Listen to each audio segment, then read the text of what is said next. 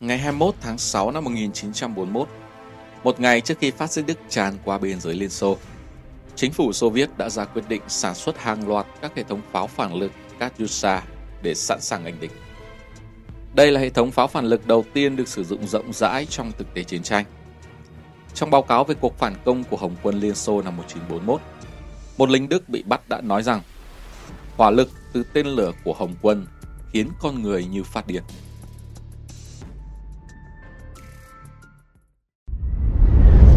Những xe phóng đầu tiên Cách thức tấn công của Katyusha không mới. Trong lịch sử, các xe phóng tên lửa cỡ nhỏ đã xuất hiện từ thế kỷ 14. Chẳng hạn như hệ thống Hoa Cha của Triều Tiên xuất hiện vào giữa thế kỷ 15, có 100 ống phóng. Mỗi ống bắn ra những mũi tên dài 1 mét, gắn thuốc phóng, và đôi khi là cả thuốc nổ ở đầu đi xa 100 mét, thậm chí tới 400 đến 500 mét nếu được đặt trên cao điểm. Những mũi tên này đủ sức xuyên thủng mọi loại áo giáp và lá chắn. Tuy nhiên, đến trước khi Katyusha ra đời, về cơ bản lĩnh vực pháo phản lực phóng loạt không có bước tiến gì đáng kể. Vào những năm 30 của thế kỷ 20, đạn rocket phát triển mạnh cho mục đích gắn trên máy bay chiến đấu. Tiêu biểu là đạn rocket 82 ly cho máy bay tiêm kích để tiêu diệt các mục tiêu ở trên bộ và trên không. Đến năm 1937, loại rocket phản lực 132 ly có sức công phá lớn cũng trải qua các thử nghiệm và được tiếp nhận trang bị cho máy bay ném bom tốc độ. Ban đầu các công trình sư chỉ định sử dụng cho máy bay, tuy nhiên họ cũng cân nhắc loại vũ khí này cho mục đích tấn công mặt đất. Kết quả, các cuộc thử nghiệm đầu tiên vào năm 1938 không tốt đẹp chút nào. Tuy nhiên, các công trình sư không nản chí, họ nỗ lực hoàn thiện và dần dần các thiết bị này trở nên hiệu quả và uy lực. Đến tháng 6 năm 1941, loạt hàng mẫu BM-13 đầu tiên được sản xuất để đem ra thử nghiệm thực tiễn. Chỉ trong vài giây, mỗi xe phóng đi 16 quả rocket 132 ly hoặc 32 rocket 82 ly, khiến toàn bộ khu vực mục tiêu biến thành bình địa. Và xe phóng sau đó chỉ mất vài phút để di chuyển sang vị trí khác để tránh hỏa lực của đối phương. Đây là điều không thể có được ở các khẩu pháo truyền thống. Kết quả ấn tượng đã khiến các tướng lĩnh quân đội Xô Viết ngay lập tức ra quyết định đưa hệ thống vào sản xuất hàng loạt.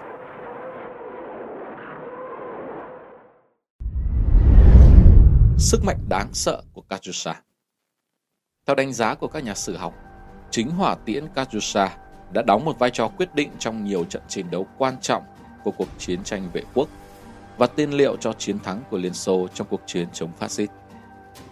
Sức mạnh của khẩu pháo này không chỉ nhờ khả năng sát thương lớn mà còn thông qua việc gây ra một sức ép tâm lý cực lớn với tiếng hú đặc trưng của mình. Phải thú thật là sau loạt bắn đầu tiên, tôi ướt hết cả quần vì sợ. Gần một tuần chúng tôi mới quen được với tiếng hú của đạn và tiếng rầm rầm như nuốt hết tất cả.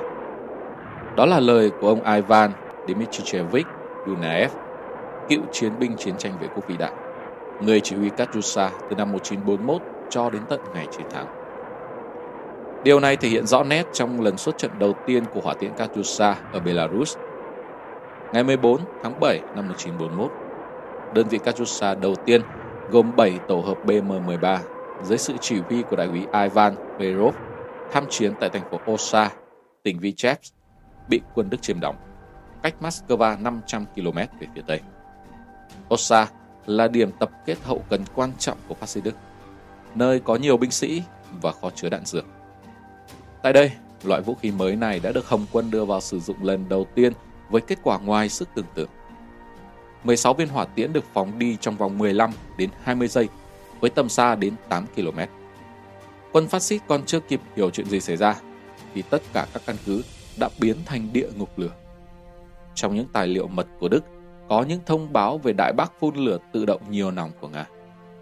Những binh sĩ Đức còn sống sót sau lần đầu chịu đựng hỏa lực và tiếng gầm thét của các Katyusha hầu như không còn tinh thần để chiến đấu nữa vì bị sát thương hoặc là bị điếc hay chết lặng vì hoảng sợ. Sau những loạt Katusha, lính Đức phát điên chạy ra khỏi hầm hố và làm mồi cho những loạt tiếp theo. Katusha phá tan, san bằng các loại công sự, đốt cháy cả tuyết. Có lần nó còn phá hủy toàn bộ cả một cụm xe tăng Đức vào ban đêm sau kết quả trinh sát của lính Nga. Người Đức cố gắng chiếm được dù một khẩu Katusha bằng mọi giá. Tuy nhiên, Katusha được phát triển hoàn toàn bí mật. Mỗi một tổ hợp Katusha đều được gắn một thiết bị nổ để có thể tự phá hủy ngay khi có nguy cơ rơi vào tay của Đức. Để đảm bảo đối phương không phát hiện Liên Xô sở hữu vũ khí uy lực này, các trung đoàn Katusha khi đó được gọi là lực lượng pháo binh. Một sĩ quan Đức bị bắt làm tù binh sau những trải nghiệm khi Katusha xung trận tại cuộc hỏi cung đã nói Tôi đã bị thương nặng và chẳng bao lâu nữa sẽ chết. Tôi sẽ không thể đưa bí mật của các ông cho ai. Nhưng hãy nói cho tôi trước khi tôi chết, đó là cái gì thế? Cái gì đáng sợ đã rót lửa xuống chúng tôi? Nó thực sự khủng khiếp. Sau đó nhiều tháng, tình báo phát xít vẫn chưa thể xác định được đây là loại vũ khí gì và đành phải báo cáo lên cấp trên rằng quân đội Nga đang sở hữu loại đạn lửa tự động khủng khiếp. Người Nga đã sử dụng một loại vũ khí chưa từng được biết đến. Một trận bão lửa đã thiêu cháy nhà ga Osa cùng toàn bộ binh lính và vũ khí. Thép đang nóng chảy và cả đất cũng đang cháy. Tham mưu trưởng lục quân Đức Franz Helder viết trong hồi ký về trận đánh.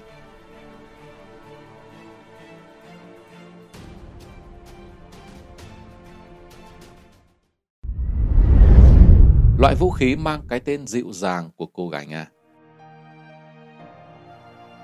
Tên chính thức của các dàn hỏa tiễn phóng loạt trong chiến tranh vệ quốc là BM-13. Nhưng từ lâu, với người dân nước Nga, loại vũ khí này mãi mãi đi vào tâm trí với cái tên Katyusha.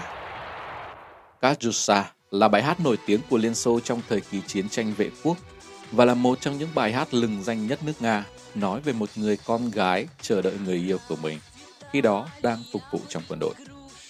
Và có lẽ niềm tin vào sức mạnh của loại vũ khí này sẽ giúp đánh đuổi quân thù, sớm mang lại bình yên cho Tổ quốc, trở về với người con gái nơi hậu phương, đã khiến cho những người lính Xô Viết đặt tên cho loại vũ khí này như vậy. Loại vũ khí hùng mạnh với cái tên âu yếm Katyusha là một trong những át chủ bài đóng góp to lớn vào chiến thắng của những người con nước Nga trước cuộc xâm lăng của phát xít Đức. Khả năng gây sốc và sức tàn phá của các khẩu đội Katyusha xuất phát từ việc chúng có thể phóng đi hàng tấn chất nổ bao trùm một khu vực rộng lớn chỉ trong vài giây. Sức công phá của một loạt bắn như vậy tương đương với 70 khẩu pháo hạng nặng.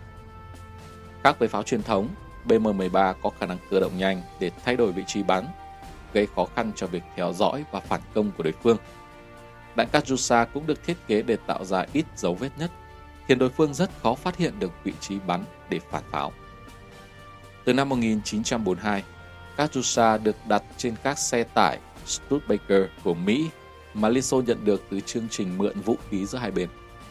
Loại xe mạnh mẽ và có tốc độ cao này rất phù hợp với hỏa tiễn Katyusha. Sau khi chứng minh được hiệu quả, nhiều đơn vị Katyusha nhanh chóng được thành lập và gửi ra mặt trận. Đơn vị của đại úy Flerov chiến đấu cho đến đầu tháng 10 nhằm ngăn chặn quân Đức tiến tới Moscow. Khi bị bao vây ở thành phố Vyazma, đơn vị đã bắn hết rocket và phá hủy toàn bộ các tổ hợp Katyusha trước khi hy sinh. Phát xít Đức rất háo hức tiếp cận với loại vũ khí mới của Liên Xô, nhưng trong một thời gian dài không thể nắm bắt được bí quyết phát triển loại vũ khí này. Trở ngại lớn nhất với các kỹ sư quốc xã là việc sản xuất loại thuốc súng đặc biệt, có thể đảm bảo cho tên lửa bay xa và ổn định, nhưng không để lại bất cứ dấu vết nào. Người Đức sau đó cho ra đời tổ hợp Nebelwerfer gồm 6 ống phóng Tuy nhiên, hệ thống này lại có nhiều điểm yếu so với Katyusha như số lượng đạn ít, không cơ động, tầm bắn ngắn và đặc biệt để lại rất rõ dấu vết sau mỗi lần khai hỏa.